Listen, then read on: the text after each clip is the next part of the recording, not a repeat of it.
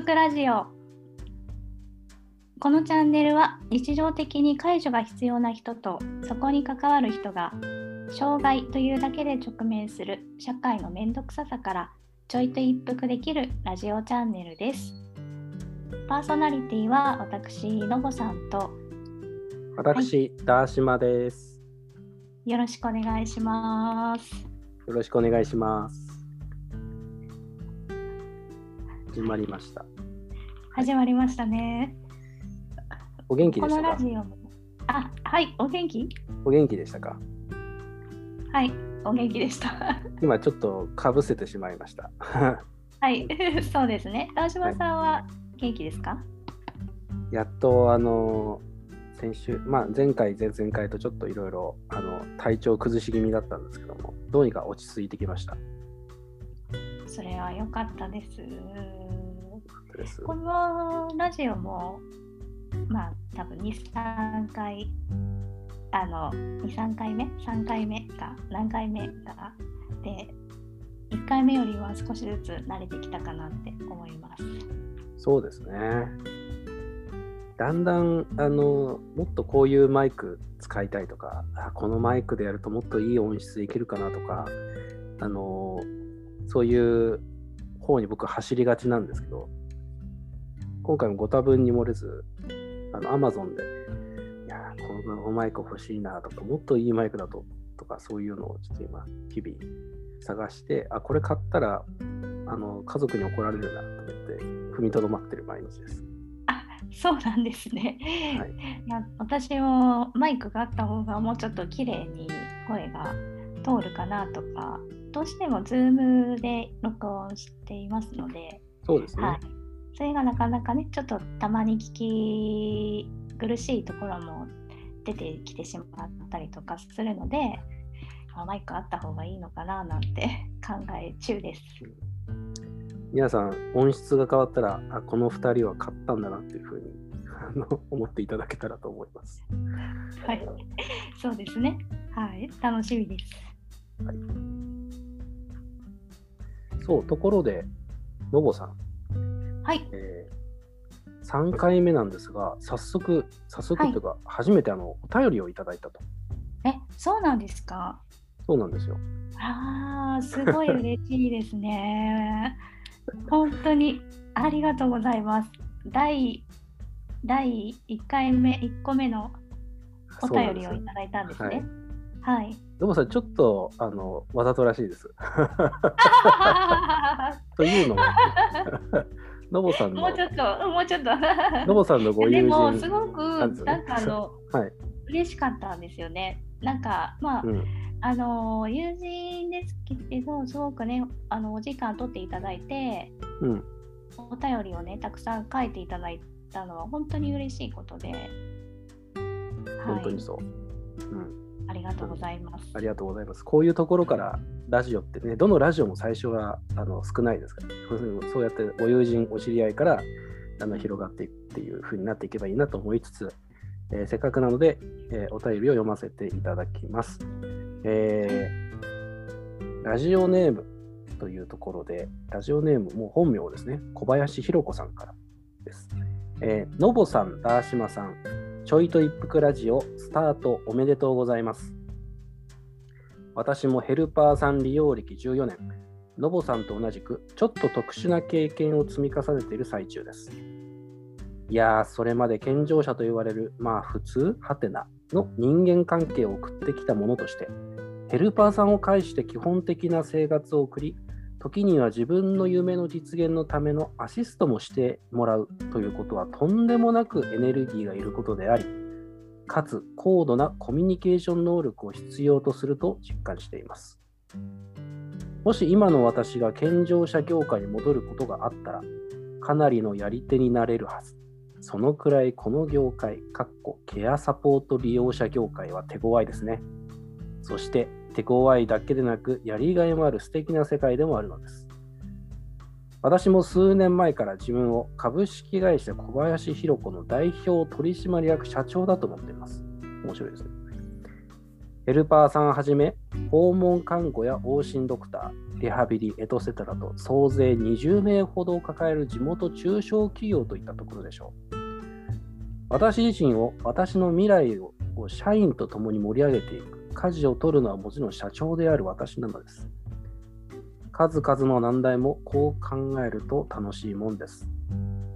そして社員と言われるヘルパーさんたちには直接お給料お支払いはできぬとも、かっこ広く考えるとお金は発生してますね。この会社で働くことにより、新しい概念を持てたり、スキルアップしたり、人間的に成長でき、次のステップに向かうことができる。そんな人を育てることが、直接自分の人生の質を上げ、イコール重度障害者の自立、社会進出という社会貢献であり、社員が育つことで社会に新たな何かの種をまくという社会貢献につながるはずだと思っている次第であります。あ、すみません。ついつい楽しい妄想が。ああ、楽しい、楽しい。とはいえ、この業界、かっこケアサポート利用者業界は、のぼさんがおっしゃる通り、閉ざされていて、どちらかというとパンドラの箱。だから余計に風通しが悪く、ジメジメしちゃうんでしょうね。解禁した方が断然いいですね。利用者業界のみならず、医療福祉会や社会のためにも、パンドラの箱を開けてしまったこのラジオ番組、クフフ、今後の展開を楽しみにしています。共に盛大に応援しております。小林弘子さん。はい、ありがとうございます。すごくまず長文をいただけたことが嬉しいですね。励みですね。うん。うん。やっぱ一番面白いのは、やっぱり株式会社小林弘子の代表取締社長。うん。うん、このネーミングがとても面白いですね。そうですね。だから自分を法人というか、あのチームだと思って、そのリーダーだと思ってこう生活するってなると見え方生活の見え方が違ってくるんでしょうね。うん、うん、そうですね。なんかその介助を利用している人は特になんか助けてもらっているっていう風に思いがちというか確かにいろいろな方にサポートしてもらっているんですけれどでもそうではなくてまあ、自分の支援の舵取りをしているのはあの他の誰でもなく私であるっていうそういう考え方ってやっぱ生きる上で大切なことだなって思いました。うん、なんかそのそうなんか自分が常に介助を受けるっていうか受け受け身の存在で生活を送るっていうふうに思うと結構しんどくなるっていうか、うん、っていうことはあると思うけどそうじゃなくてなんかこうケアをどの人に受けるとかなんかどういう人とチームを作るかも自分で選ぶとか、うん、なんかそういうふうに思えると楽になるんだなっていうか、うん、なんか一方でそのこの言ってたケアサポート利用者業界っていうのがすごいネーミングが面白いなとうん。そう確かに。確かに業界じゃ業界だなっていう。もう大きい世界ですよね。もう。そう。世界中にね。はい。世界中にいますからね、やっぱね。うん、そうですね。うん、はい。それは日本だけではなくて、本当もう世界中にいることですから。うん、そうですね。うん。確かに。本当にあのヘルパーさんだけではなくて本当にどの病院に通うかとか、どのお医者さんに見てもらうかとかリハビリの先生はどうするかとか自分の薬だったりなんかいろんなことを管理していかなければいけないので、うん、あの本当ヘルパーさんも含めてあと全体的なその自分のその人生を良くするその、うん、サポートチームみたいなあの発想はなんかとってもなんか希望があるというか夢があるなっていうふうに思いました。そうですね。そう、小林さんが、あの、お伝えしてくださってる中で、あの、私自身、私の未来を社員と共に盛り上げていく。舵を取るのはもちろん社長である私なのです。こう考えると楽しいもんですっていうふうに言ってくれてるあたりとか、そうですよね。なんかこの、舵をどういう人生歩んでいくかとか、そのためにどういったケアが欲しいとか、そういったことを決めるのは自分だっていうふうに思えると、なんかこのこのチームで何か面白いことしてやろうとか、なんかそういうふうに思えると楽しいんだろうなっていう。うん。うん、介助者からする、まあ、介助者の僕からしても、やっぱりそういう当当事者との方と一緒に何かこうしていけるようなことができると結構面白いな。それはあの、なんて大げさなことじゃなくて、なんか地域で少し何かその当事者の方が何かするのをサポートできたら楽しいだろうなとか、うんうん、なんかそういうふうにちょっと読んでて思いました。うんそうですねなんかその共通共通の目標っていうものがきっと、まあ、企業でもどんな組織でも必要だと思うんですね。でこういう場合はなんかどんな目標になっていくんだろうってちょっと私もお話聞きながら考えていて。うん、で前の私のそうですね生活はもうヘルパーさんに結構合わせてたとところが結構多くて。うん、そのヘルパーさんができることだったりヘルパーさんが働きやすいようになんかあまりこういうことはお願いしない方がいいかなとかなんかあのそういうことをたくさんちょっと考えすぎてしまってで自分の人生っていうものをちょっと置き去りにしてた時期が長かったんですね。でその今はまた自分の人生を中心にじゃあ、あの例えば、まあ、で誰かとデートをするときにその時に外出でちゃんと付き添ってほしいとかなんかそういうふうにこういうふうにサポートしてほしいっていうのを言えるようになってきたんですね。うん、でもそれはもう自分の人生を中心に考えるようになったからであって前はその周りの人を中心に考えてたところがあったから。でそうするとあのヘルパー周りのヘルパーさんはなんかどういうふうにしてやっていったらいいのかわからなかったり逆に私のまあ暗い表情とかやっぱり苦しい表情を見てやっぱそれが苦しかったりとかして、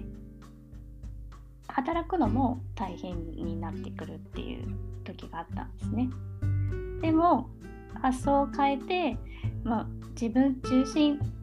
私中心に行ってみたらなんかそれが自己中みたいになっちゃうのかなって思ったんですけどでもむしろその逆で生き生きと暮らしていくその人らしく暮らしていくのをサポートすることでヘルパーさん自身もなんかその自分の生活のこととか見直したりとか関わっていく中であのすごく喜びを感じたりとかすることが増えていったので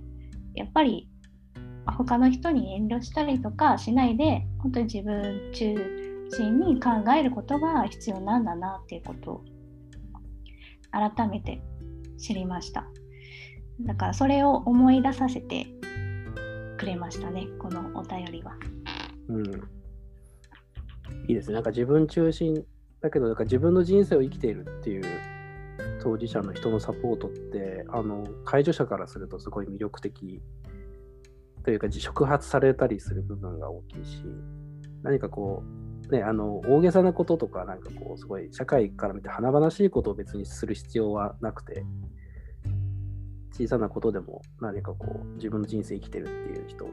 ていうふうになんかそういう人のサポートをする中で自分も生きそういうふうに生きなきゃなっていうふうになるからそういう面でも面白い仕事だなっていうふうに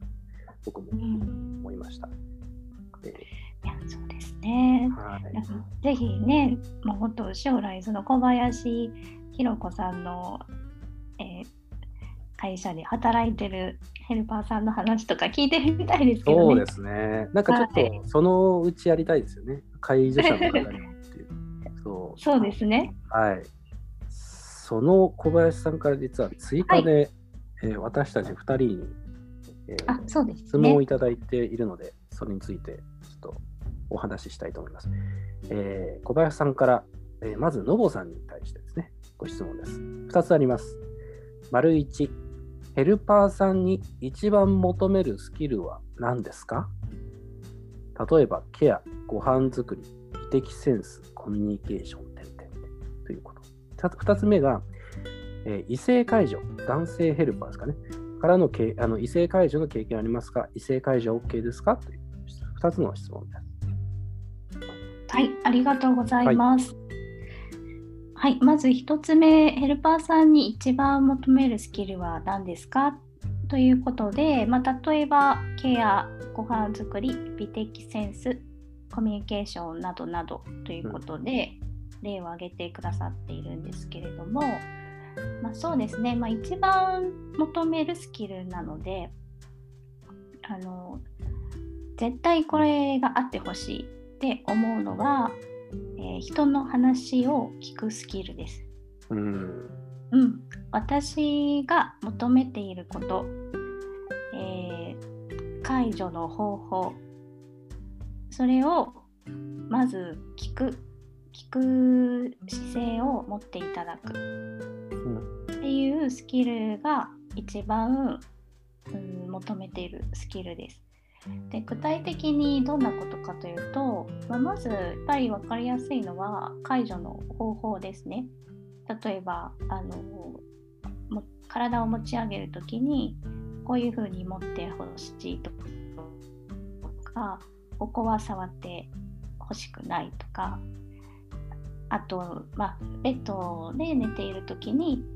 えー、横向きになって体の位置を微調整するんですけどそれももう少し後ろとか前とか言って微調整するのでそこをあのもう諦めずにとことん付き合ってくれるそういう人を私は求めています。そういう意味ではあのスキルっていろいろ介助者側からすると介護の経験とかから来る専門性とか例えばこうまあそういうボディメカニクスを熟知しているとかなんかこうえっ、ー、といろんな当事者のケアの経験をたくさん持っててこう迅速に動けるとかっていうふうに思いがちなんですけどどちらかというとなんか当事者の方それぞれで多分あの求めてることとか生活が全然違うっていうふうによく言われるじゃないですか。うん、そうですね。あの別の当事者の方のあの経験をずっとされてヘルパーの経験をしてきてるけどまた違う当事者の方に入ると本当にもう一からあのやり直すっていうことになる場合が多いっていうふうに聞く中で、うん、どっちかっていうともうあの凝り固まらずにあの先入観持たずに話を聞いてあこういうふうにするんだっていうふうにこうできるヘルパーさんっていうのが一番いいっていうことですかね。そうですね。やっぱいろんな方のケアに入られてる方は特に他の方とのその他の方の介助の方法とはまた違ったりあと生活スタイルも全く違ったりあのするのでそういったこともあの個々の利用者さんに合わせてやってもらえるような方がいいので、まあ、そのためには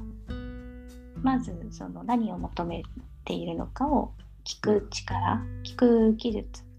が必要かなって思っています。なんかまあやっぱり自分のそうですね自分の価値観とかこれまでのやっぱり経験とかに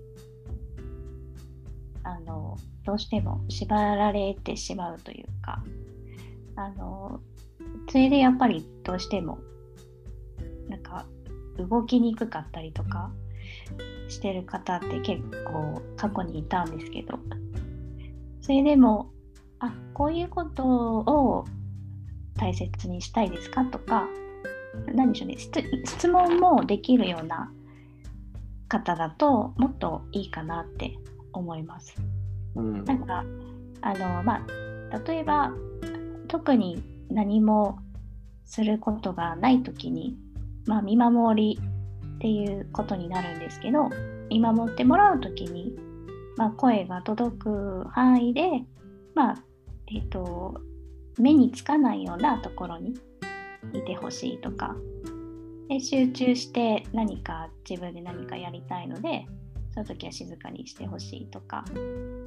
なんかそういったこともちゃんと聞いて理解自分の中に落とし込んで理解してくれるようなそういう聞く技術みたいなのが一番大切かなと思います。うん、あのこの介助者に求められるスキルって当事者からすると利用者さんからそれぞれ利用者さんそれぞれで違ってくると思うんですけどあの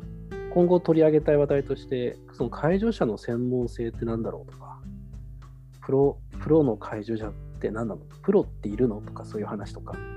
なんかあの聞いていて、なんかその話題も取り上げたくなりました。そうですね。そうですね。いや、本当に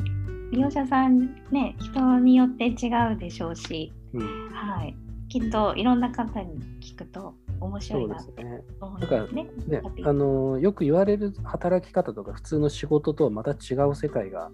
解除ってあると思うんで、なんかそのあたりも深掘りできたらなと思いつつ、うん、えーと、2つ目の質問、はい、異性解除の話はいかがですかはい、えーと、異性解除は、えー、ないですね。うん、セーターさんの会場っていうのは経験はないのと、まあ、これからで考えるとこれからもきっと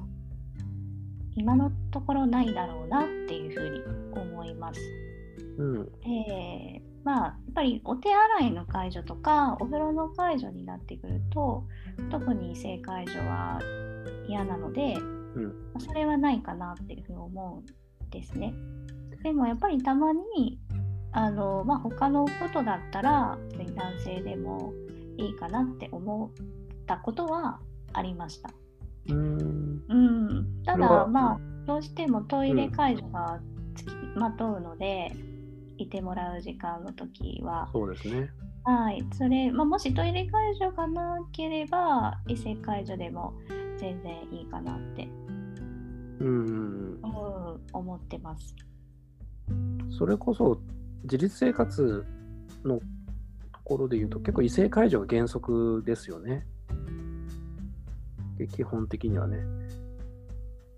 同性介助が原則。あ、あ同性介助が原則です。はい、はい。同性介助が原則です。そうそうそうそう。同性介助が原則で、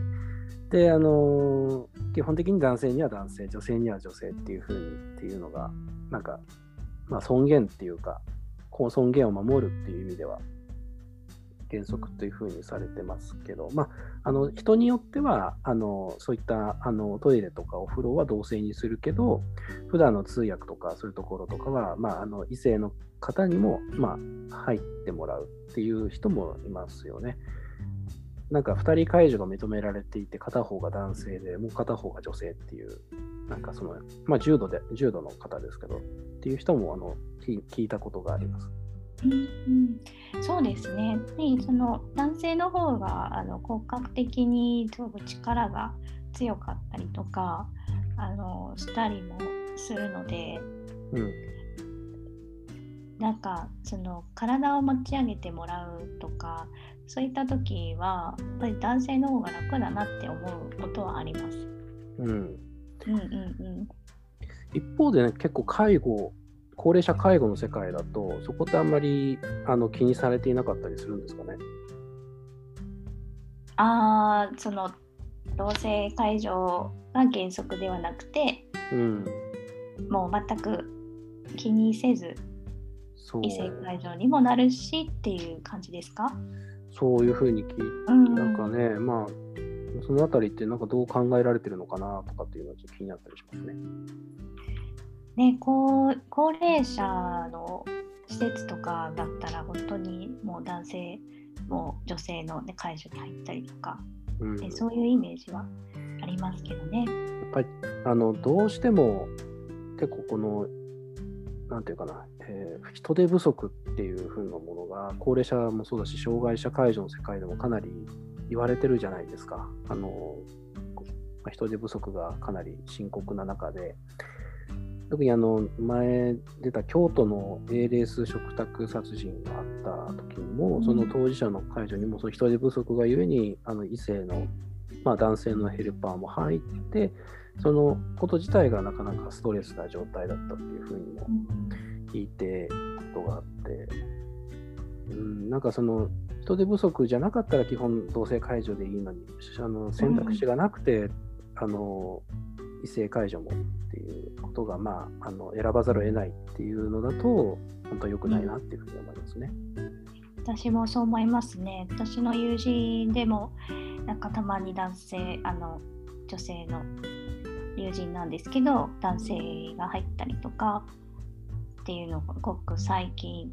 そうなり始めたって言ってたのでうんそれも人が足りないからっていうことだったみたいでそれはやっぱりうん選べないっていうのはそれは良くないなって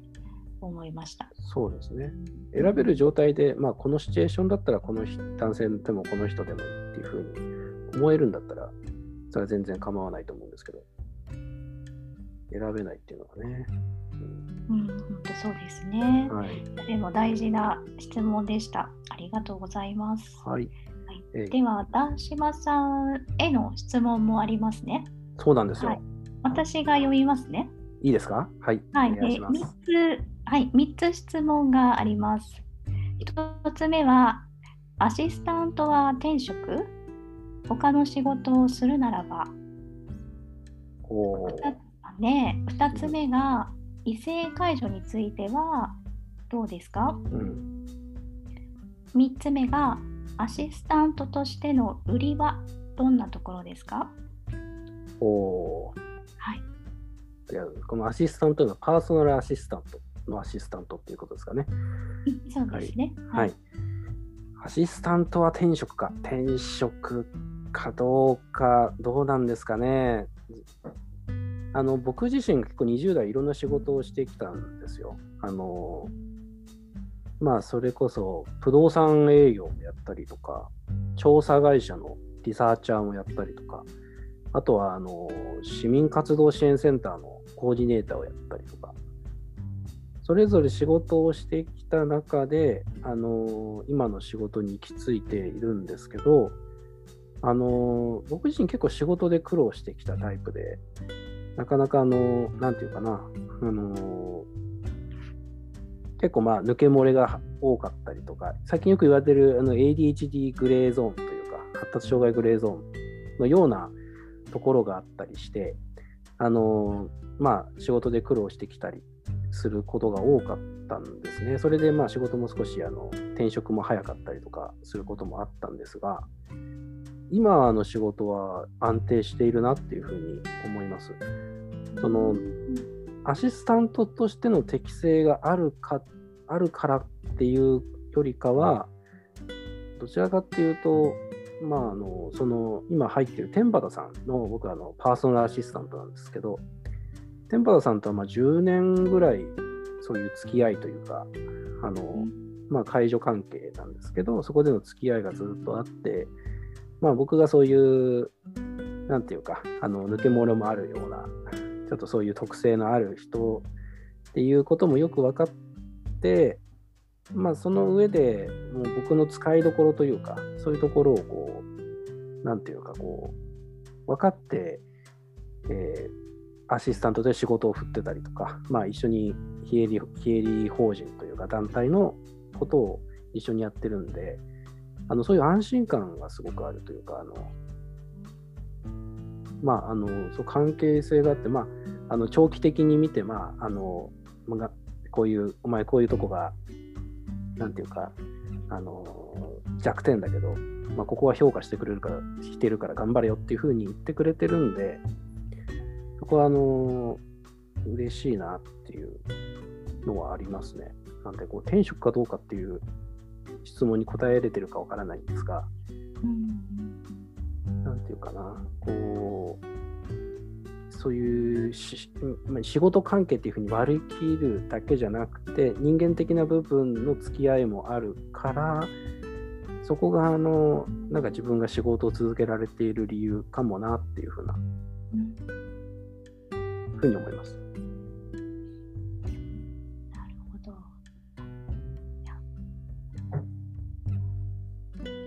他のねお仕事もされてきた中でのまあ今アシスタントとして働いててなんか一番なんか何が違うとかってありますか？そうですね。なんかその、うん、10年っていうのが実はやっぱり積み重ね感じるというか、あの途中やっぱりなんていうか細く長い時期もあっていうのは、まあ、あんまり入れない時期ももちろんあったんですけど、天馬さんとは10年ぐらいのやっぱあの解除に入らせてもらう中で、そこでそののいろんな共有知識っていうか、経験を積み重ねさせてもらって、ているので、その強みみたいなものは時々感じたりとか、天馬さんが今こういう、過去にこういうことがあったから今、こういうことなのかなっていうこととか、うん。そういう部分をあの聞けたり、特にコミュニケーション解除をするので、赤さ棚和法ということであの聞いたり、先読みしたり解釈して、あの天馬さんの,、まあ、あの読み、考えを正しく読み取って通訳する、第三者に通訳するっていう役割もあるので、その部分ではその積み重ねがあのアドバンテージになってるっていうのは感じます。他の仕事とはやっぱ違うなって、まあ、続けてきたっていうことの意味もの、まあそういう意味でもあるかもしれないんですけど。うん、なるほど。じゃあ2つ目の質問はいいきましょうか。はい。異性介助についてはどうでしょうか？うーん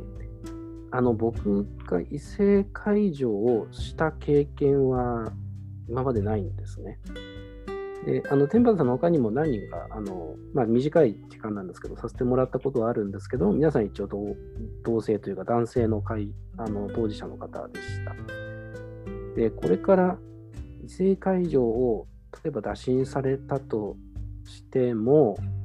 うーんその方っていうか、利用者の方があのそういうのに抵抗がないっていう前提で、まあ、あの他の男性のあのなんていうかこう介助者がもう何人も入られているっていう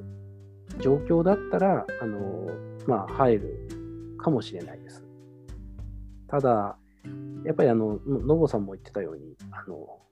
トイレ介助とかお風呂介助とかっていう部分については僕がいい僕が、まあ、どこも抵抗はあるんですけどそれ以上に利用者の方が抵抗があるんじゃないかというふうに思いますのでうんあんまり気が進まないですね。うん、うん、そうですね。うそうんなんですよね。うんまあ、例えばコミュニケーションだけだったりとか、なんか生活支援とかっていうところだけであのは入ってほしいって言われたら、あのまあ、条件が合えば入るかなっていうのはうん思いますけど、ただまあ、解除で入るので結構長時間の解除とかそういう風なものになるのかなとか思うと、ちょっとうん。多分トイレ解除頼めない介助者っていうのは、ちょっと厳しいんじゃないかなっていうのはありますよね。特に重度の障害者の人が、まトイレ介助ありきで、えー何時間って入ってもらうのでそこは結構難しいですね。難しいですね。うん家事援助だけとかっていうわけでは決してないので、はい。そうですね。うん、そうできれば同性かな。でもまあなんか本当にもう誰も人がいなくてっていう風な状況ってあり得るんですよね、今の状今のこの中では。そうなった時に、うん、本人も本当は頼みたくないけども頼まざるを得ないっていうような状況だったら本当に悩みますね。うん、うんそうですね。悩みますね。まあそれはまあそういう人手不足っていう状況はまあ良くないんですけどね。うん、そうですね、そもそもはね。うん、はい、では3つ目がアシスタントとしての売りはどんなところですか？何なんですかね、アシスタントとしての。アシスタントとしての売りですか。天畠さんだったり、周りの同僚のアシスタントからよく言われてることは、なんだろうな、売りね。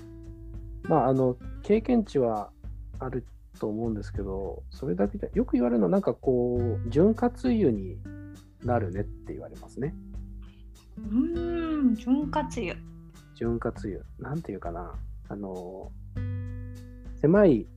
パーソナルアシスタントなんで、あの移動もないし、人間関係、特にあの、まあ、そのと、別にデンバーさんのところが具体的にそうかっていうわけじゃないんですけど、よく言われるのが、まあ、その利用者と介助者のちょっとこう人間関係によどみが生まれたりとか、よどみっていうのはこうちょっとこう閉塞感だったりとか、介助者同士、アシスタント同士の間でも、あのそういう閉塞感が生まれたりとかすることもよくあるというふうに聞いているんですけど、あの私はまあ、なんていうか、結構いじられタイプで、あのまあ、よく冗談を言って怒られるみたいなタイプの人なんですけど、あのそういうので、まあ、ダーシマが来ると、いると、まあ、なんかちょっとこう、風穴が開くねっていうような、風穴というか、こう、っていうふうに言われることは前ありました。これはあの私にそういう売りの売りとなるスキルがあるっていうか、まあ、そういう、なんていうかな、まあ、役回りというか、としては、まあ、あの僕のか人間性がちょっとそういうふうにうまく機能する場合があるっていうことなんですかね。うん、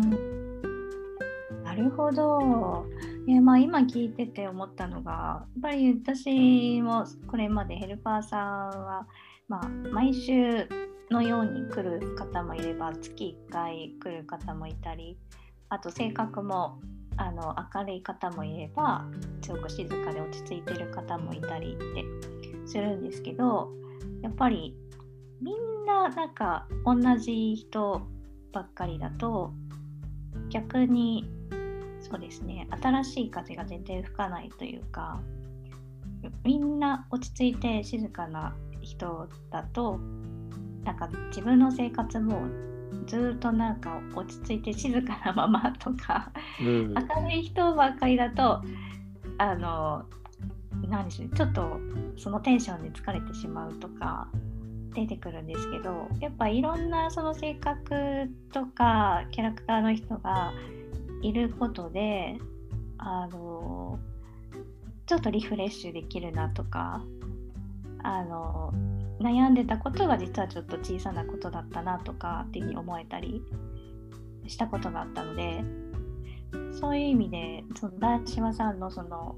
冗談で 風を吹かすっていうのはすごくなんかいいいいんじゃないかなってちょっと想像してました。ああ時々とかただ一方であのうるさいって言われることもあるんで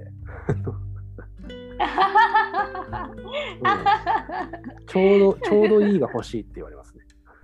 えー、ちょうどいい。ちょうどいい。頑張りますと言います まあそうですね。努力はします。努力はします。はい。そうですか。はい。はい、質問いただきました。ありがとうございます。ありがとうございます。はい。なんかとてもねやっぱ深まるというか内容がとても深まるのでこういった質問をねどしどしこれからもいろんな方からいただけると嬉しいなと思います。はい、よろしくお願いします。お便りお待ちしてます。よろしくお願いします。はい、はい、今日はこんなところでしょうか。そうですね。今日ははい終わりたいと思います。はい皆さんありがとうございました。またはい次回もお願いします。また次回。